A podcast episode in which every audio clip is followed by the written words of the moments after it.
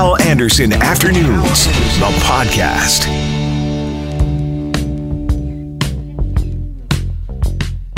So I've been hearing about this organization called Leftovers Foundation, which began in Calgary and is now spreading across the country. It's come to Winnipeg. And joining us on the phone now is the Winnipeg representative for Leftovers Foundation, Brandy Bobier. Brandy, good afternoon. Hey, how How's it going? Excellent. Thank you for doing this. So uh, you're Absolutely. a caterer. having me on. Yeah, you're a caterer. You've got a company. Uh, people can find out about it at classiceats.ca, classiceats.ca. How'd you get involved with the Leftovers Foundation? Um, well, so Classic Eats is primarily shut down for for the time being. Um, with the code red restrictions, we can't cater anything. We primarily do events and corporate catering, like uh, larger larger groups, and so there's no larger groups to uh, to cater to since last March, which is fine because it it gave me the opportunity to officially work with the Leftovers Foundation, get our funding in place to actually bring leftovers to Winnipeg. Um, it's such an important model that I've been I've been thinking about it for many many years um, because I grew up in the North End, went to St. John's High School, and I've always known about food insecurity that it's a thing, and it's a thing that affects so many people here in Winnipeg and all over Manitoba, in fact. Um, and we have a different food landscape here in Winnipeg than any other major city in Canada, maybe even in North America. I don't know, but definitely one that requires a large scalable model where we could potentially be helping out the service agencies citywide to be able to feed all the people who need the free food. Um, and that's when I got uh, in touch with leftovers in 2019. That was the main goal: was how do we get this to Winnipeg? How do we start helping people? hmm And I know uh, St. James Burger on Ness is involved. Ravi and the gang over there is involved. Uh, what other restaurants have you got helping you out with their leftovers? And you've got a couple of big food companies too. Yeah, so St. James Burger and Chip Co is actually the first uh, first every day of the week pickup that we have on our app for a restaurant. Um, we have other uh, we have smaller catering or uh, smaller uh, coffee shops like Modern Coffee, uh, where we do pick up once a week. We've got a Safeway store where we pick up once a week, um, which is actually through another uh, food rescue agency called Second Harvest, and we work with them hand in hand um, to make sure that the food is not going in the landfill, that it's actually going out to people who need it because it's perfectly good food and there's no reason Mhm. for it to go in the garbage. Yeah. Um, but those major distributors, um, I was able to leverage my uh, my contacts with Sysco and GFS because they're two of my suppliers for my catering business.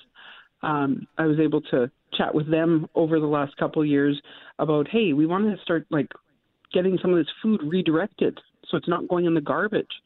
And I'm a very top-down thinker, so my thought was initially is when we started uh, when we got leftovers up and running here in Winnipeg is how do we get Sysco and GFS to start thinking differently about their inventory and the way things go to waste?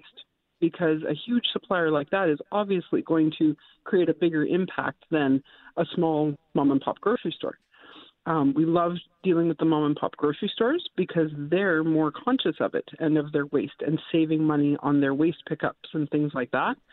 But with larger companies like GFS and Sysco, they can make such a huge impact.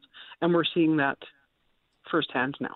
hmm And this is just, it's a no brainer, right? Instead of this food ending up in the landfill, it can end up in the mouths of people that need it. And, and so how do you make that connection? You get the Sysco's and the St. James Burgers of the world. Uh, you get Yeah. them on, you get them on your app, which I imagine people can find at the app store. We'll get the details at the end of the conversation here. And then you get that food from them to organizations in need like who? Give me some examples. So some of the organizations that we work with regularly are um, Ma Mawi Wi Chi Itata. Uh, they have a huge food bank operation. They're making uh, roughly like they're averaging out about 2,000 hampers for families per week, um, and those are delivered weekly to all these families. Um, so they always need food. Um, they're getting from a number of other organizations as well, like uh, Harvest Manitoba, and uh, they have granting in place and things like that. And um, and so we're what we bring to them is kind of to fill in their hampers to make sure Mhm. that there's there's lots of good stuff and lots of variety in those hampers. Um, we work with smaller organizations as well, like um, Andrew Street Family Center, uh, the North End Women's Center, North Point Douglas Women's Center. We work with 24 7 agencies like Rossbrook House and um, the West End 24 7 safe, safe Space through uh, Spence Neighborhood Association. Um, and actually, the 24 7 safe, safe Space through Spence Neighborhood Association is where those donations from St. James Burger and Fry go every night because they have people available at 8.30 at night to accept a donation and they mm-hmm. serve a meal at 11 o'clock at night to people. Hmm. So it works out perfectly for the timing. Yeah. And you're kind of a one woman operation right now. Um, how can people get the app? Do you need any help? How can restaurants out there that maybe are listening to this? I mean, restaurants are struggling right now, but you know what? They would yeah. at least be able to know. Um, you know, if food doesn't go to waste, mm-hmm. it goes to somebody in need, right? Which would be a good thing. So, how can people get involved, help you here? Yes, I am kind of a one woman operation right now because I am the only and staff good for you for it, by the way. Good for you. Thank you. But we do I do have the backing of almost a hundred volunteers on our app now who are transporting the food from point A to point B. Point A being the donors, point B being the service agencies. Mm-hmm. Um, so what what we're looking for right now is, of course, we're looking for restaurants, um, bakeries, any coffee shops, any um, delis and things like that. Anybody who has food that they know is still good that they're throwing out because they don't have anything else that they can do with it viably. Right. And is it Leftovers um, Foundation on the App Store? Is that where people find the app? I just don't want to run at a time. Yeah. Here. So the the app is uh, so you can link to the app and how to download it and everything through our website www.rescuefood.ca um, and that will take you to every bit of info you need. Rescuefood.ca. Rescuefood.ca. Hey, Brandy, it's not very often good things come from Calgary, but I'm really happy to hear about Leftovers Foundation. Wonderful. Thank you so much. I'm so glad I was able to get connected with them. Yes, thank you. Thank you, Brandy. Keep up the good work out there. Fantastic. Thanks for having me. Take care. Brandy Bobier, uh, her catering company, Classic Eats, classiceats.ca. I want to give her a plug for when the pandemic is over. Basically, not operating right now because of the pandemic, and she has gotten involved in Leftovers Foundation. Again, the website rescuefood.ca, rescuefood.ca. If you can help out, I think it's a great idea. Right now, Christina Graham is here, adoptions manager at the Winnipeg Humane Society. Christina, good afternoon. Hi, Hal. Thanks for having us. No, thank you for coming on. I wanted to get an update from you. I was reading a, few stories. Um, for example, one uh, out of the Washington area where animal shelters there are experiencing a unique problem.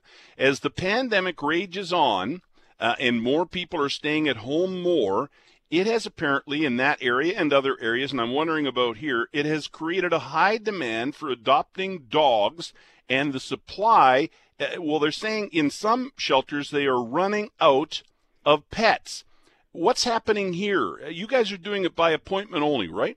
Yes, we did have to make some adjustments. Actually, we went, we went to appointments well before the Code Red uh, total lockdown restrictions, uh, but we still adopted over 3,600 animals in 2020, which we were very pleased with. Our numbers were actually slightly lower, but we noticed um, that other rescues were slightly higher. So I think it was the same amount of adopters. It was just a different distribution, which is great because it takes the entire community to find these animals great homes. And it is great that these animals are finding homes. Don't get me wrong. I've got Hershey's, you know, 15 feet away from me. I love her dearly. And, and, many of the people that listen to this show have animals, dogs, cats, and other animals, and, and they are animal lovers like me. But when people are maybe spending more time at home, working at home, when things do get back to normal, I worry that that animal, whatever the animal is, may be at home alone. What are you doing to take care of that concern? That is an excellent concern, and we have definitely been asked that question. Not only do we counsel people before adoption, making sure that they're taking into account uh, the lifestyle now versus the lifestyle in the future once the world does slowly return to normal, we also have a behavior department which has counselors that will help people work on things so that animals don't uh, develop separation anxiety or you know get depressed because there is a shift in how people are spending their time at home. So we are really trying to be preventative and educate and make sure people are prepared for that uh, transition. So encouraging things like kennel training for a new puppy is a good tool to have uh, in your belt uh, and practicing leaving them even if it's just for a quick trip to the grocery store. Uh, so we're just trying to get people prepared to think of those changes so that they don't end up uh, frustrating their animal or themselves. Mm-hmm. What about the sad side of this story? I'm wondering if you're seeing any of this. I think at, any point you see a bit of this. I'm wondering if you're seeing more people that maybe have lost their job.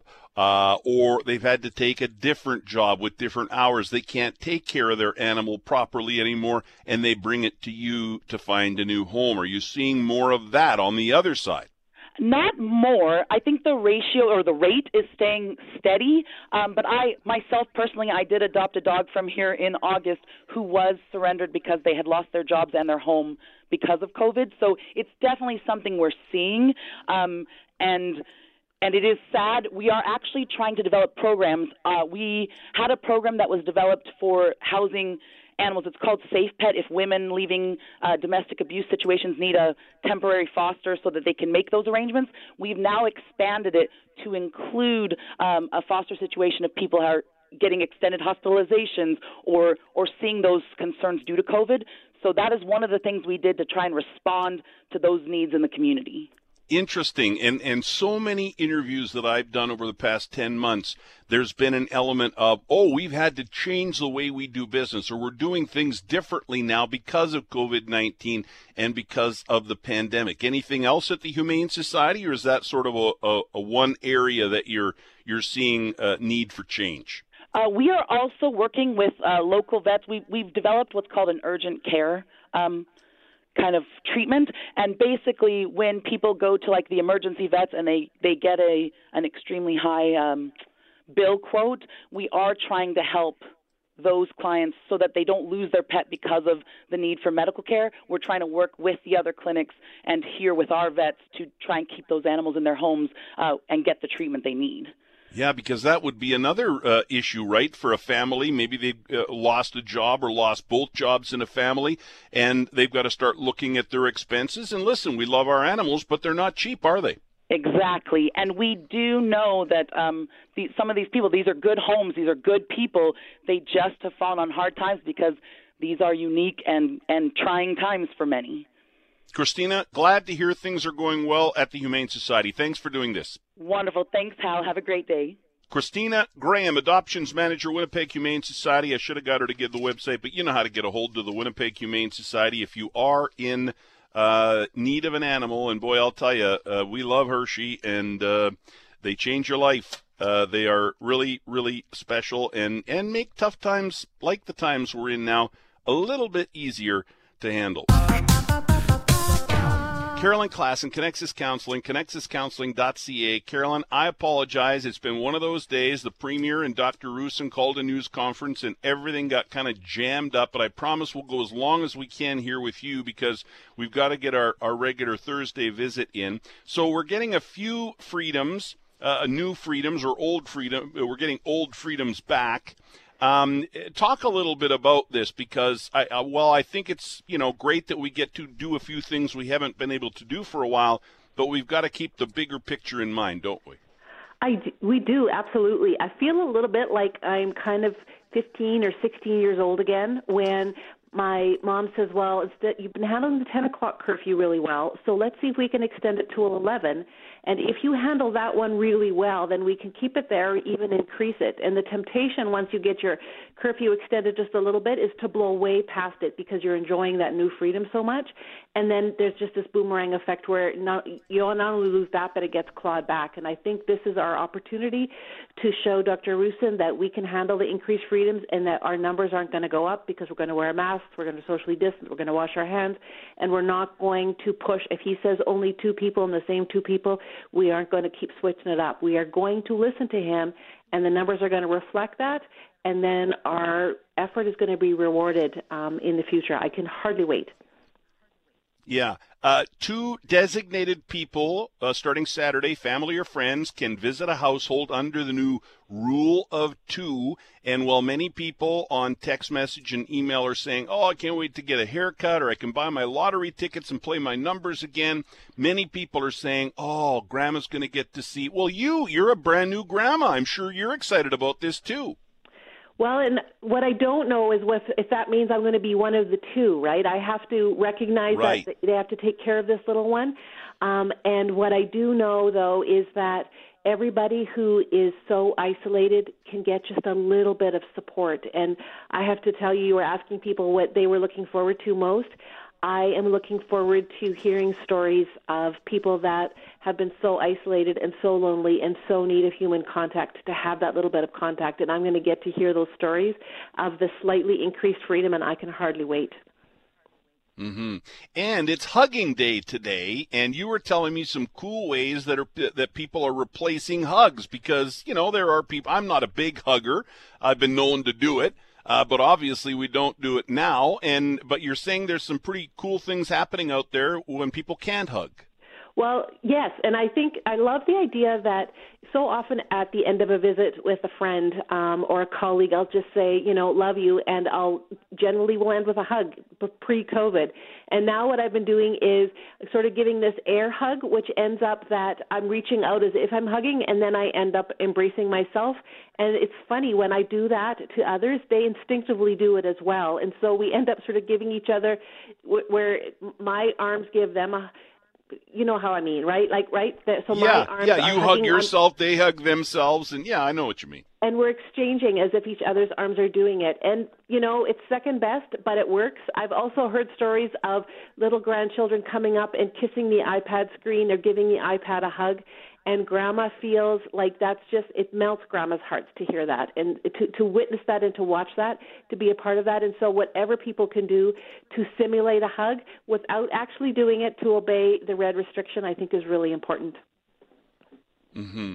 Hey, I don't have time to play the clip that I was going to play here before we talk about her, because but I played a clip of her earlier, so pe- hopefully people heard it. And if you have not heard any of the poem at the inauguration yesterday, uh, by Amanda Gorman. Please, it's four, four and a half minutes long. Go and check it out on YouTube. Just find it. You may not necessarily agree with every message. Somebody was texting me earlier and saying, well, you know, Hal, and I'm, I, I don't have to agree with everything she says in order to be impressed by her. She is just incredible. Here is a young uh, black woman in her, in her early 20s overcame a speech impediment. She's going to Harvard now, and she gave an incredible poem uh, performed. She didn't even read it; she performed the poem, in my opinion. And and I was just I was almost in tears watching it last night. Well, I was in tears. Absolutely, it was stunning. She had such like not only like you say she wrote this incredible poem, but she performed it yesterday with such grace and dignity, and the way her hands moved as she read it. She had such poise mm-hmm. to perform, you know, in front of the world to recite her work. Um, and I think she just I met her um, several months ago, actually, when um, some good news um, used to, you know, John Krasinski was doing those videos with some good news, and there's a video yes. where she actually meets Oprah on John Krasinski's show, and then at the end performs a poem at the end of this graduation, kind of as a valedictorian address to the community where, where we didn't get the normal graduations, and it was just beautiful, and to sort of see her so starstruck when she met Oprah there. And then this beauty where Oprah contributed um, Maya Angelou's uh, earring and ring um, so that she could perform wearing those because, we, as we know, Maya Angelou performed that inaugural poem many years ago. And so there's this beautiful mm-hmm. passing down and beautiful celebration of African American women celebrating each other and lifting each other up. Just loved it. Yeah. Well, and then, uh, you know, Kamala Harris yesterday, uh, some first there uh, first black woman, uh, uh, first woman of Asian descent uh, to be vice president, sworn in as, as vice president. And uh, Manitoba's new mental health minister, Audrey Gordon, was on the start this morning talking about how when she was a girl, she didn't see people that looked like her in positions like that and how it moved her. It, it was just um, politics aside. And, and, and I know there are Trump fans out there and there are Biden people out there politics aside, it was just a wonderful day uh, on so many levels, I thought, Carolyn. Well, I, I spoke to a nonprofit group yesterday that was racially diverse. I did a webinar with them. And I have to tell you, I was in tough competition um, as I'm giving this webinar because some of the women were very openly saying, I've got one eye on the TV because someone that looks just like me is going to become vice president. And it was such a powerful, mm-hmm. empowering day for them. And just the delight that they had, they just kept saying over and over, someone like me is going to be vice president. And it means so much and I think we just we know that it's really important to see people who look like us to show us what is possible. And that happens in a whole new way for little girls and young women everywhere. Oh, it was a good day yesterday. Mm-hmm. Yeah, it really was. Um, I was reading an article and I shared it with you, or I shared some details of it with you. Um, uh, uh how uh, the silent treatment. Often, you know, when a couple fights, there's the silent treatment, and, and there's different variations of what the silent treatment can be and, and is. Uh, in this article, which was quoting some experts, these experts were saying that this is the biggest predictor of divorce. Is when a couple, one or the other, or both uh, give the other the silent treatment. And you have literally uh, written the book uh, on marriage and, and relationships here. So please, at the end of this, plug your book, but talk a little bit about the importance of communication when there are issues in, in a relationship. Disengagement is the most sinister form of betrayal. And often we only think of affairs or you know financial corruption um, having a having a really high credit card an unknown credit card behind that that is betrayal. But disengagement turning your back away and pulling away and refusing to engage is a huge form of betrayal and yes, I wrote the book, Nice to a Fault, Redefining Kindness and Marriage. It's available on Amazon and on Kobo as well. I would just encourage people to figure out when you're really mad at somebody, giving them the silent treatment, pulling away. You think that that is going to punish them, but what it does is it frazzles the relationship, it stretches it, it wears it out, it wears it thin and everybody suffers, including the person. If you think I'm going to make that other person pay by not talking to them, the person who suffers is also you. And so I just encourage people, as hard as as much courage as it takes to say, I'm really mad at you and I want to talk about it. It's a beautiful way to start the discussion. It's actually a kind thing to say, rather than be quiet, I'm going to turn to you and tell you something. I hope it comes out right, but I even if it doesn't, let's keep working at this because I care enough about us to say the hard, difficult things. It's a gift to say the hard things in relationships. Carolyn, thanks a lot. Appreciate it. Take care.